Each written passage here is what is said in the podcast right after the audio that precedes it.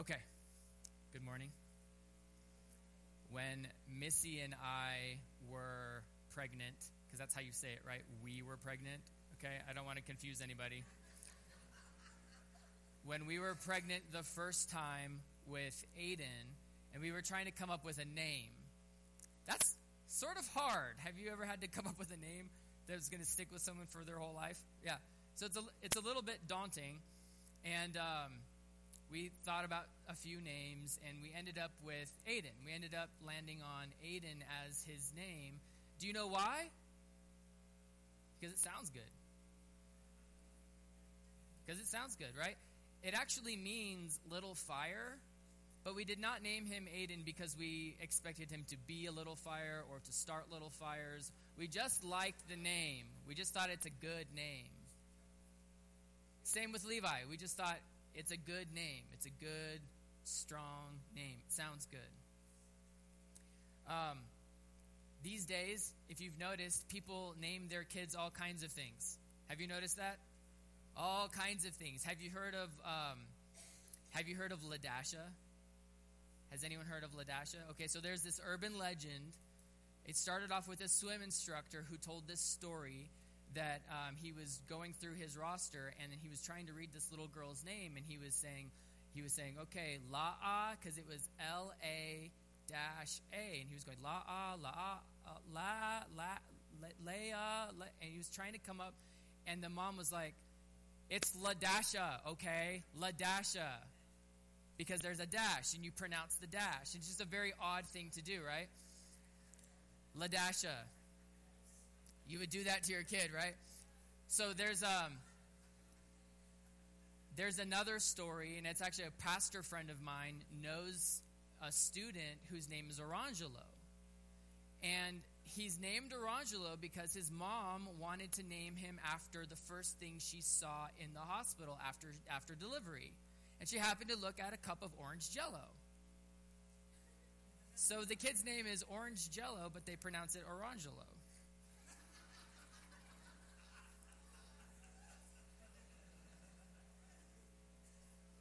The first one's an urban legend. The second one, that's true. That's a true story. It's a little bit it's a little bit sad, it's a little bit horrifying, but I think I blame Google because everyone wants to be able to Google their kid's name and have their kid's name be the only one that that is like that. So we've all got all kinds of names, but um, I think the trend is toward the way that the names sound, not necessarily to have a deeper meaning. In the Bible, however, you were wondering where I was going with this. In the Bible, however, names carry a deeper meaning. So when we look in the Bible, we find that the names actually mean things. They mean things.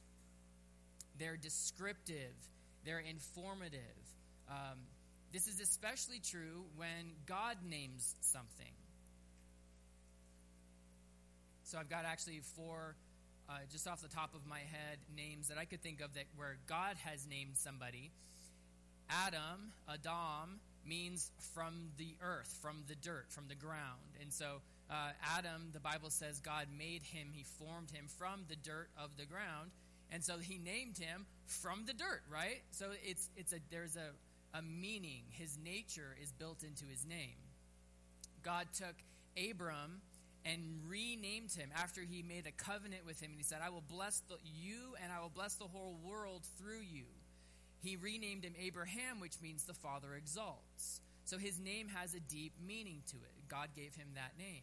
Jacob, which means um, deceiver or grabber, actually means something like grabber. Um, God changed his name to Israel, Israel, which means strives with or contends with God. And so, and he was named that after he literally wrestled uh, an angel of God and uh, got his hip broke in the process. Don't wrestle. Don't wrestle. Maybe that's just the end of my sermon. Maybe I just stop right there. Don't wrestle with God. Cut it out. Um, but renamed him, strives or contends with, struggles with God because that's who he is. It, it describes his nature. And then, and then God, through an angel, told Mary to name her son Jesus because he would be the Savior. Jesus literally means Savior. And so we've got God naming people, and the names have really deep meaning. So when God gives himself a name for us to call him, he's also revealing something to us about himself. Because that's what he does. And over the last few weeks, I've been answering your questions. And this morning, uh, the question I'm going to answer is why does God call himself I am? Why does God call himself I am? This question is uh, pointing to a moment in Exodus chapter 3, but we need to work our way up to it. So uh, we'll, we'll get there, but let's start by talking about what we call God today. And in your outline, I left you seven blanks, and they don't have answers. I have my own answers, but you've got seven blanks. Take a minute and just think about the, the things that we call God. What do we call Him when we are talking to Him or when we're talking about Him? What do we call God today? So, in your life, what are things that you call God? Take a minute and write those down.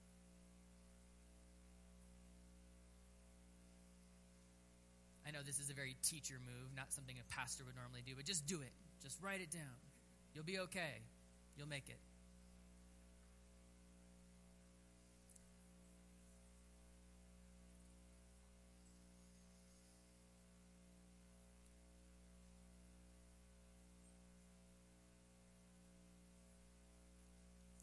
I see some rebellious people not writing anything down. Be that way. Be that way. What do you call God? Okay, ready for my list? All right, here's my list. Ready? Number one God. Yes? How many of you wrote down God? Yeah. All right, so God's a good one. Okay, God's a good one. amen? You better amen. God's a good one. Okay. Um, but God is also a word, right? Those those letters, right? God is also a word that other religions use to talk about their gods. Do you know what I'm talking about? So it, it is a word that we that we use or that I use to talk about God, but it's not necessarily unique to my God, if that makes sense. So God, yes, and then because we're Christians and we we recognize that God is one, but He's also more than one in a way. There are three normal things that we call God to separate out that is Father, Son, and Holy Spirit, because that's how the Bible reveals God to us is through the Father, the Son, and the Holy Spirit. So when I'm talking about the Holy Spirit, I'm talking about God. Also, Jesus, Savior, right? I call him God. And Lord, Lord's a personal favorite of mine. Uh, it's more of a title, but that's okay. And then Christ. Now, each of those names brings out something different about God, doesn't it? When you think about God as Father, you think about something different than when you think about God as Jesus or God as Christ. God as Messiah, one who was anointed and sent to us for our salvation. When you think about God as the Holy Spirit, you think about something different than, than, than maybe as, as Lord. Maybe. So there's different aspects that are, that are brought out in it. I think for me, it's a little bit like if I, if I uh, had a cow and I brought the cow up here, I would have to take the ramp bring the cow all the way up. And if I had a cow that was here, you could smell it, you could see it, I could spin it around, it would make sounds, right? And you would get to experience the cow. But if I was going to send a picture of this cow to somebody and all they had was the picture, they would only see one side of the cow, right? They wouldn't see the other side. They wouldn't see the back. Maybe you wouldn't want to. They wouldn't see the face they wouldn't they wouldn't get a sense of what the cow sounds like or really how big it is. There's a lot about the cow that you wouldn't see from just one thing. So we get lots of names of god because they're all drawing out different things for us to uh, to understand him a little bit in whatever way that we can. And i think that's great. Um, each of the points each of the names we only have one god but they all draw out a different aspect of who he is and what he's like now that you're warmed up to the idea, let's turn our attention to the Bible and the Old Testament in particular. And we're going to look at what names God has given himself. We're again working our way toward Exodus 3 to answer the question, but we're going to look at the Bible. When you read the Bible, the very earliest name given to God is Elohim. And we talked about this a couple weeks ago. But although it's the earliest name in the Bible, it comes up all over the creation account it actually comes from another name. So we're going to start there. So the name that it that we start with is El. El means God. El means God. And it, the way that you would actually probably pronounce it if you were trying to be really accurate is Ale, but everyone says El. And so El means God. It points to his preeminence, his transcendence, that he is first, that he is highest. But um, in Hebrew and for the, the, the ancient Israelites, El was also a name that other religions used to talk about their gods too. So it's very much like our word God, but it means God. So El means God. It's used in the Old Testament more than 200 times. We don't exactly know where it comes from, but we know it points to his, uh, his authority, his, his, that he is, he's not part of creation. He's above everything in creation. There are several other El names. I'm going to give you a partial list. Elohim is the most popular. It means God. It gets translated as God, but it points to something different. It points to his presence, his intensity in the situation, in the moment. That he is intensely present in the moment, like in creation. He is he's not just there hanging out like a bump on a log, right? He's intensely there and present in the moment. It's also a plural word, which is super interesting because it will talk about God, Elohim, which is a plural word, but then it will use singular pronouns like, you know, he instead of they. So Elohim means God. It is a it is a plural word. It points to his presence and intensity in the moment. El Elyon is another one. It means God Most High. That's how it gets translated in most Bibles. And it points particularly to his authority. To his authority. El Elyon.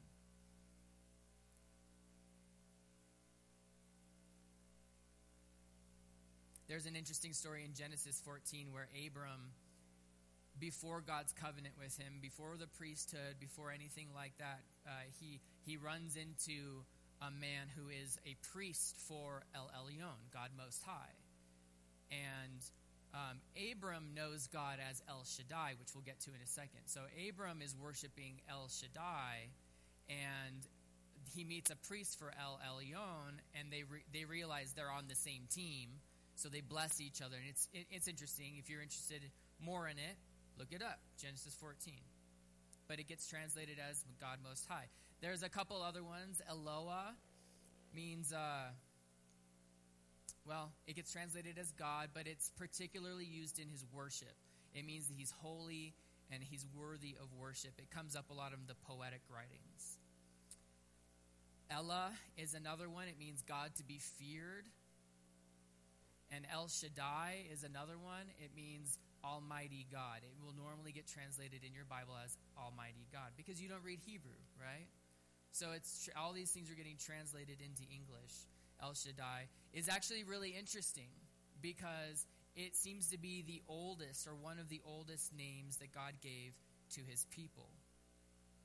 Um, I, I, I, I, mentioned it just a, a second ago, but um, in Exodus 6, when God's talking to Moses, he tells Moses that, that he's the God of his fathers but that he made himself known to Abraham, Isaac, and Jacob and his fathers. He made himself known as El Shaddai, as Almighty God, but he did not make himself known by his personal name, which he does make himself known to Moses and to all of us with. So El Shaddai is a very old name, um, means Almighty God.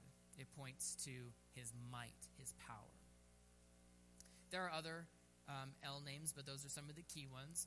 There's also Yahweh. And so Yahweh is the, the closest uh, sort of approximation we can get because it was not uh, really said.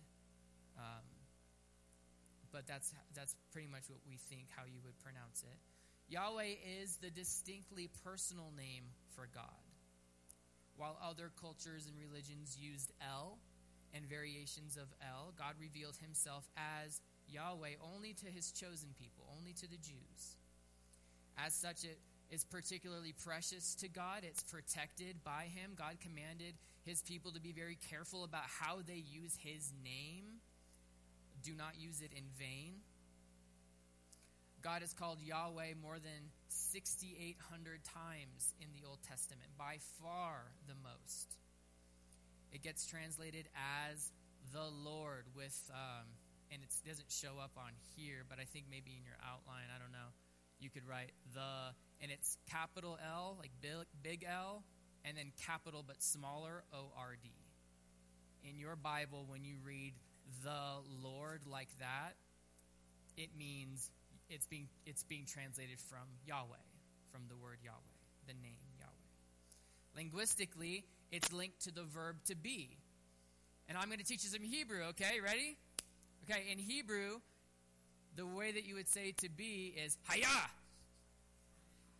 I kid you not, it's haya. Okay. So everyone say haya. Oh, you love it, don't you? Okay. So haya, and there's probably an ancient form of that which was hawa, but that is is the root is linked to Yahweh. It's got the same consonants, and so uh, it's it's linked there. But we also know its meaning not just because of the the language behind it, but because of this scene in Exodus three, which is our question for the morning. So let's turn our attention there. It's in your outline. Um, you want to look it up in your Bible. Um, it's Exodus chapter 3. We're going to be starting in verse 3. Let me give you some context, okay? So here's Moses. He's Hebrew, but he's raised in Egypt. He's raised by Egyptians. He's not very familiar with what it means to be Jewish, what it means to be Hebrew, because he was raised uh, Egyptian. When he was about 40 years old, he ran off. He fled Egypt. He, he took off to the hills and he got married. Um, he sort of lived his life. And then one day, God reached out to him and lured him up a mountain. By this time, by the way, he's 80. So he's not Christian Bale, right? If you if you saw that most recent Exodus movie, he's not Christian Bale. He's an 80 year old.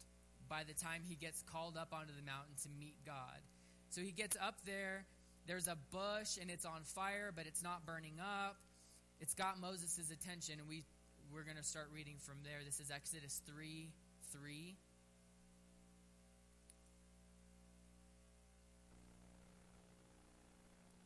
Exodus 3 3. And Moses said, I will turn aside to see this great sight, why the bush is not burned, right? There's a burning bush and it's not burning up. I'll, I'll, I'll turn aside to see it again. Why is it not burning? Then, when, this is verse 4, when Yahweh, okay, when the Lord, okay, this is Yahweh, when Yahweh saw that he turned aside to him, Elohim, that God is Elohim. I'm just going to read the Hebrew names for God, if you don't mind. When Yahweh saw that he turned aside to see, Elohim called to him out of the bush, Moses, Moses. And he said, here I am. Then he said, Do not come near. Take your sandals off your feet, for the place on which you're standing is holy ground. And he said, I am the Elohim of your father, and the Elohim of Abraham, and the Elohim of Isaac, and the Elohim of Jacob.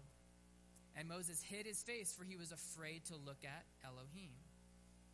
Verse 7 Then Yahweh said, I have surely seen the affliction of my people who are in Egypt and have heard their cry because of their taskmasters.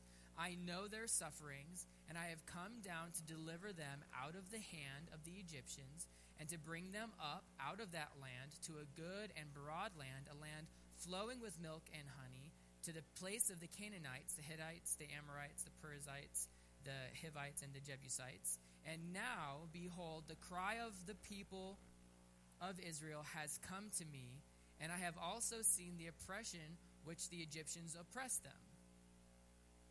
Come, I will send you to Pharaoh, that you may bring my people, the children of Israel, out of Egypt. But Moses said to Elohim, Who am I, that I should go to Pharaoh and bring the children of Israel out of Egypt? He said, But I, this is God, said, But I will be with you and this shall be a sign for you that that I have sent you. When you have brought the people out of Egypt, you shall serve Elohim on this mountain. Then Moses said to Elohim, If I come to the people of Israel and say to them, The Elohim of your fathers has sent me to you, and they ask me, What's his name? What shall I say to them?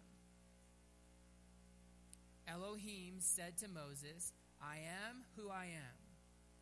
And he said, Say this to the people of Israel I am has sent me to you. God also said to Moses, Say this to the people of Israel Yahweh, the Elohim of your fathers, the Elohim of Abraham, the Elohim of Isaac, and the Elohim of Jacob, has sent me to you. This is my name forever, and thus I am to be remembered throughout all generations. Super interesting, right? So remember that Elohim points to God's presentness and activity. So you can imagine why God would call himself Elohim while while he's you know while Moses is on holy ground and he's present there there's the angel of the Lord. Why is God Elohim? Because he's intensely present there in that moment. But Moses doesn't know who he's talking to. He doesn't know. He wasn't raised an observing Jew. He calls God Elohim because God called himself Elohim. I am the Elohim of your fathers. And he goes, okay, well, you know, what is that? What does that mean? To be clear, the, the narration calls God Yahweh, which you probably noticed, but it was written later. In the moment, Moses seems like he's stalling a little bit. God's asking him to do something crazy. Amen? not something that you would normally do. Hey, you're 80, go back to Egypt and go free my people. Yeah. So uh, his first question is, why me? Right? Why me? And God says, I'll be with you. I'll be with you. And he goes, Yeah, but if I go and they say, Who sent me? What should I say? He wants a name, right? You would too, right? You a name drop is probably appropriate at this time. Because they're all wondering, well, why would we go with you? Who you know, who sent you to us? So he wants a name. And I just don't think anyone's asked God's name before. You know what I'm talking about? Like when God's there and there's the angel of the Lord and there's a bush that's on fire but it's not burning up and a voice from heaven comes and says, "Take off your sandals, you're on holy ground." Yeah, but but what's your name? Like but give me your name. I just don't I don't think in the Bible I can't find I can't think of an example where that's happened already. Elohim said to Moses, "I am who I am." So imagine you're at a um, imagine you're at a Dallas Mavericks game. Maybe you're not a Dallas Mavericks fan, but who cares? Okay, imagine you're at a Dallas Mavericks game, or you're at a basketball game, and you're there, and you're in like the concourse, or you're in the the you know where the the food is, and you're sitting down at a at a, at a table, and someone comes walking by, and there's like a a mass of people, and everyone's looking, and there's bodyguards, and someone and this person comes and sits down at the table next to you and you don't know who it is, right? But they're important in some way. And uh, they're bodyguards, and people are trying to take pictures and things like that, and he seems pretty important. And you say, Hey, how's it going?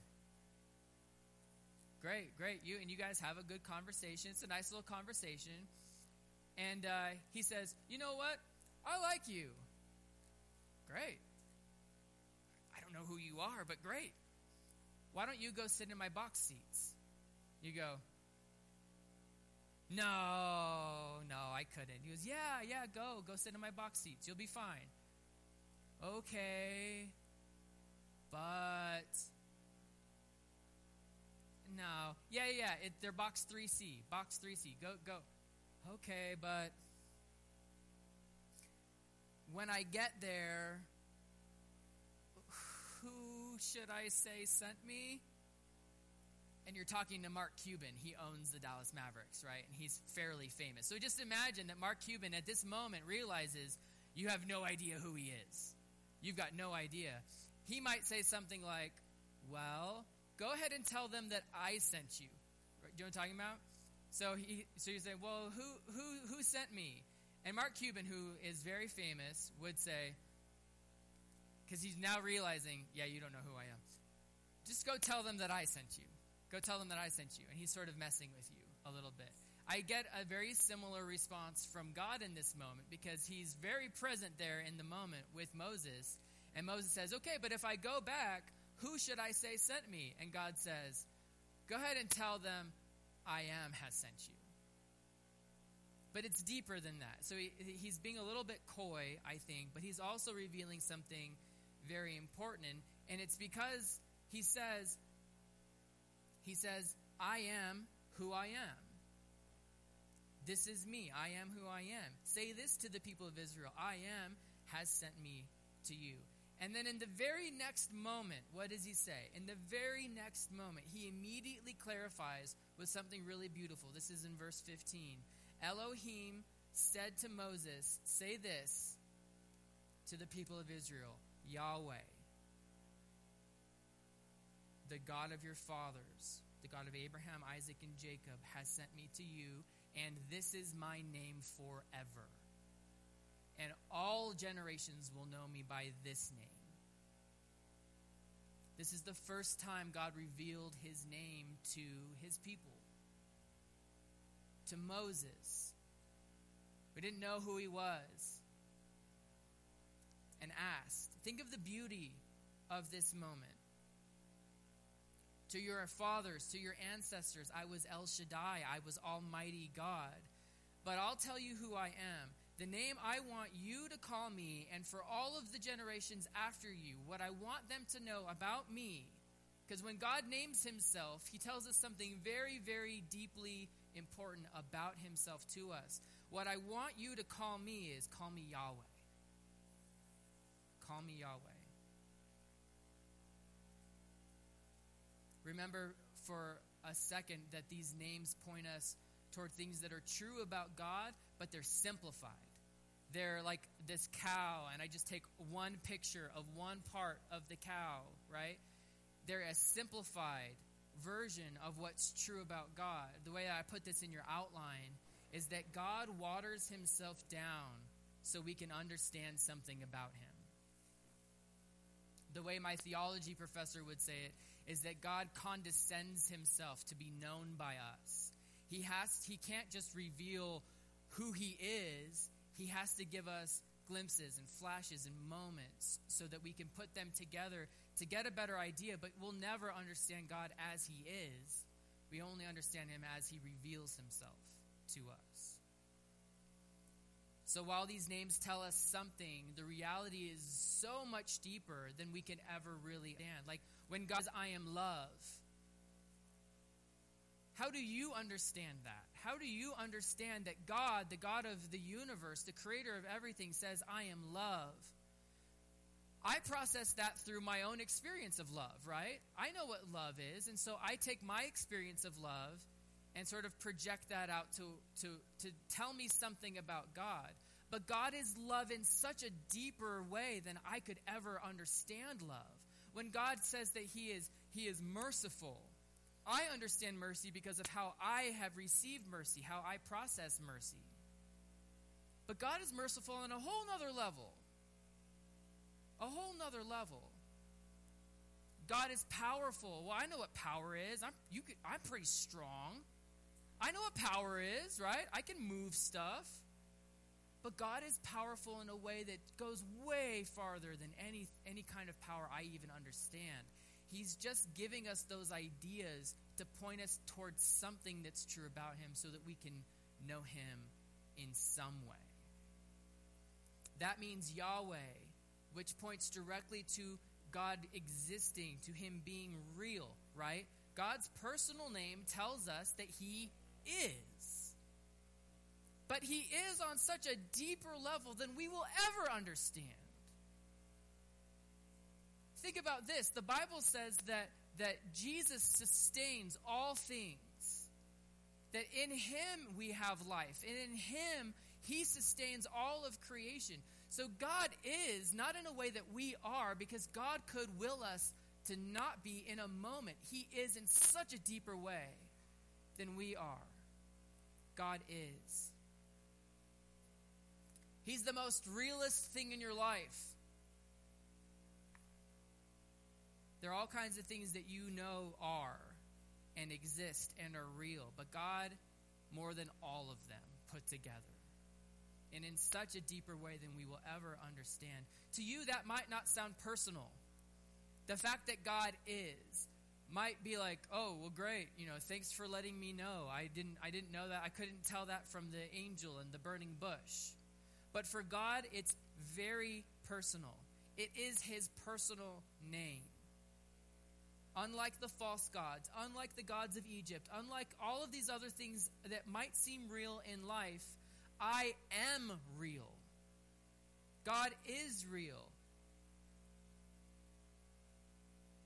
If the burning bush and the angel and the holy ground and the voice from heaven weren't enough, God says, Hear me now.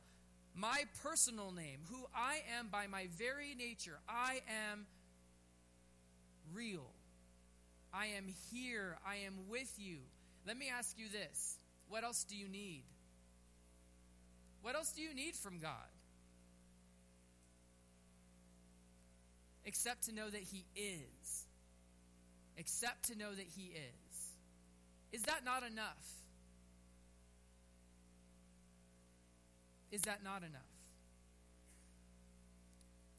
I am here. I am with you. I will be with you. Now go, right? Because that's what he's telling Moses. Is Moses is saying, why I, you know, I don't really know why you would send me. And God says, I'll be with you. Go ahead. Well, who should I say sent me? Well, tell them I am sent you. Tell them Yahweh, the God of their fathers. Tell them that's my name forever. And I will be with you, and I am real. I'm the most realest thing that you got. What more do you need? What more do you need than to know that I am here and I am for you and I am real? What more do you need? What more do I need? I'm waiting for a sign. Ultimately, God's point to Moses is it's time to go. And you can go if you realize that I'm here and that I'm real, that I am. Romans 8:31 says if God is for us, who can be against us? And we can say if Yahweh, the great I am, the one who is and he's he is more than anything else is. He is in a deeper way than anything else is. You've got troubles in your life. You've got things that hurt you. You've got people who are troubling you. You've got financial problems. You've got health concerns. Those things are real in your life, amen? But God is the most realest thing you've got. He's more real than any of that stuff. That's why we pray. That's why we ask God because we know he's got authority over everything else that's that's going on. He's got authority over everything. If God is, what does he want from you? If God is, what's holding you back? What's holding you back? Why aren't you sharing the gospel? Why don't you pray more regularly? Why don't you have the boldness to ask God for things that seem crazy? What's holding you back? Where are you not going? Why do you place things in front of God? Why do you complicate your relationship with Him? I'll go a step further because when we talk about names in the Bible, it always comes back to Jesus. There's no other name under heaven given to men by which we must be saved. Salvation comes in the name of Jesus Christ alone because 2,000 years ago, the God who is, the great I am, the God who is more real and more present than anything else, he took on flesh and he lived like us. And he suffered and he died for us so that we could be renewed and, and reconciled in our relationship with him. That's how much he loves you. Because when God says, I am love, when the Bible says God is love, I understand love, but in a very small way compared to God. And I see that because God, the great I am, became Jesus. He lived like us, He died for us. And I don't understand that love. I can see it because I see it in Jesus, but I don't understand it.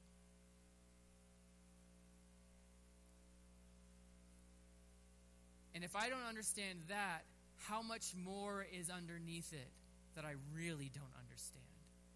God is love and He loves you. God is merciful. He's merciful to you. He is gracious and He's gracious to you in ways we cannot understand. But the point from this passage is that He's here. He's real. He exists. He's for you and he will be with you if you go where he's sent you. If God is for us, who could be against us? The answer is, who cares? Who cares who's against us? If I go with God, who cares what's against us? If God has put us here and he's pushed us in this direction, anywhere else is going to get you thrown in the belly of a whale. Go with God wherever God calls you because if he's for us, if he's here and he's real, who cares about anything else? He's the one we follow.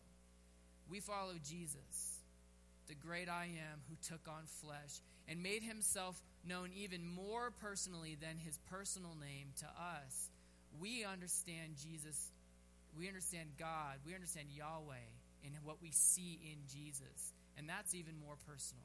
That's even more personal. So, are you following him? Do you follow Jesus? And I'll close with this. If he's real, you ought to.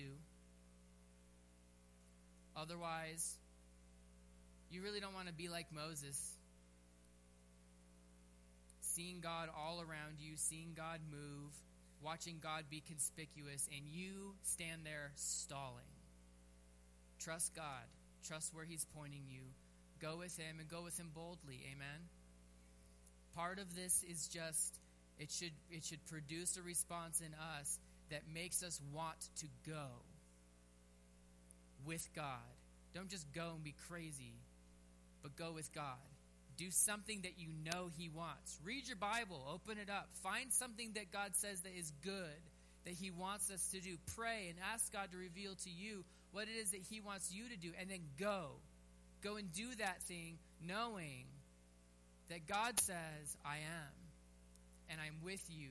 And for us, more so because we actually have the Holy Spirit. What a blessing. What a blessing that is. Let that produce a boldness in your life and let it produce praise because as we think about God and what He's revealed about Himself as the Almighty, as powerful, as present and intense in our lives, those are words. The true meaning behind those words for God is so much deeper and more beautiful than we can understand. And the real thing that all we really can do from that is praise Him. You know what I'm talking about? Because we can't understand it. All we can do is praise Him. Let's pray.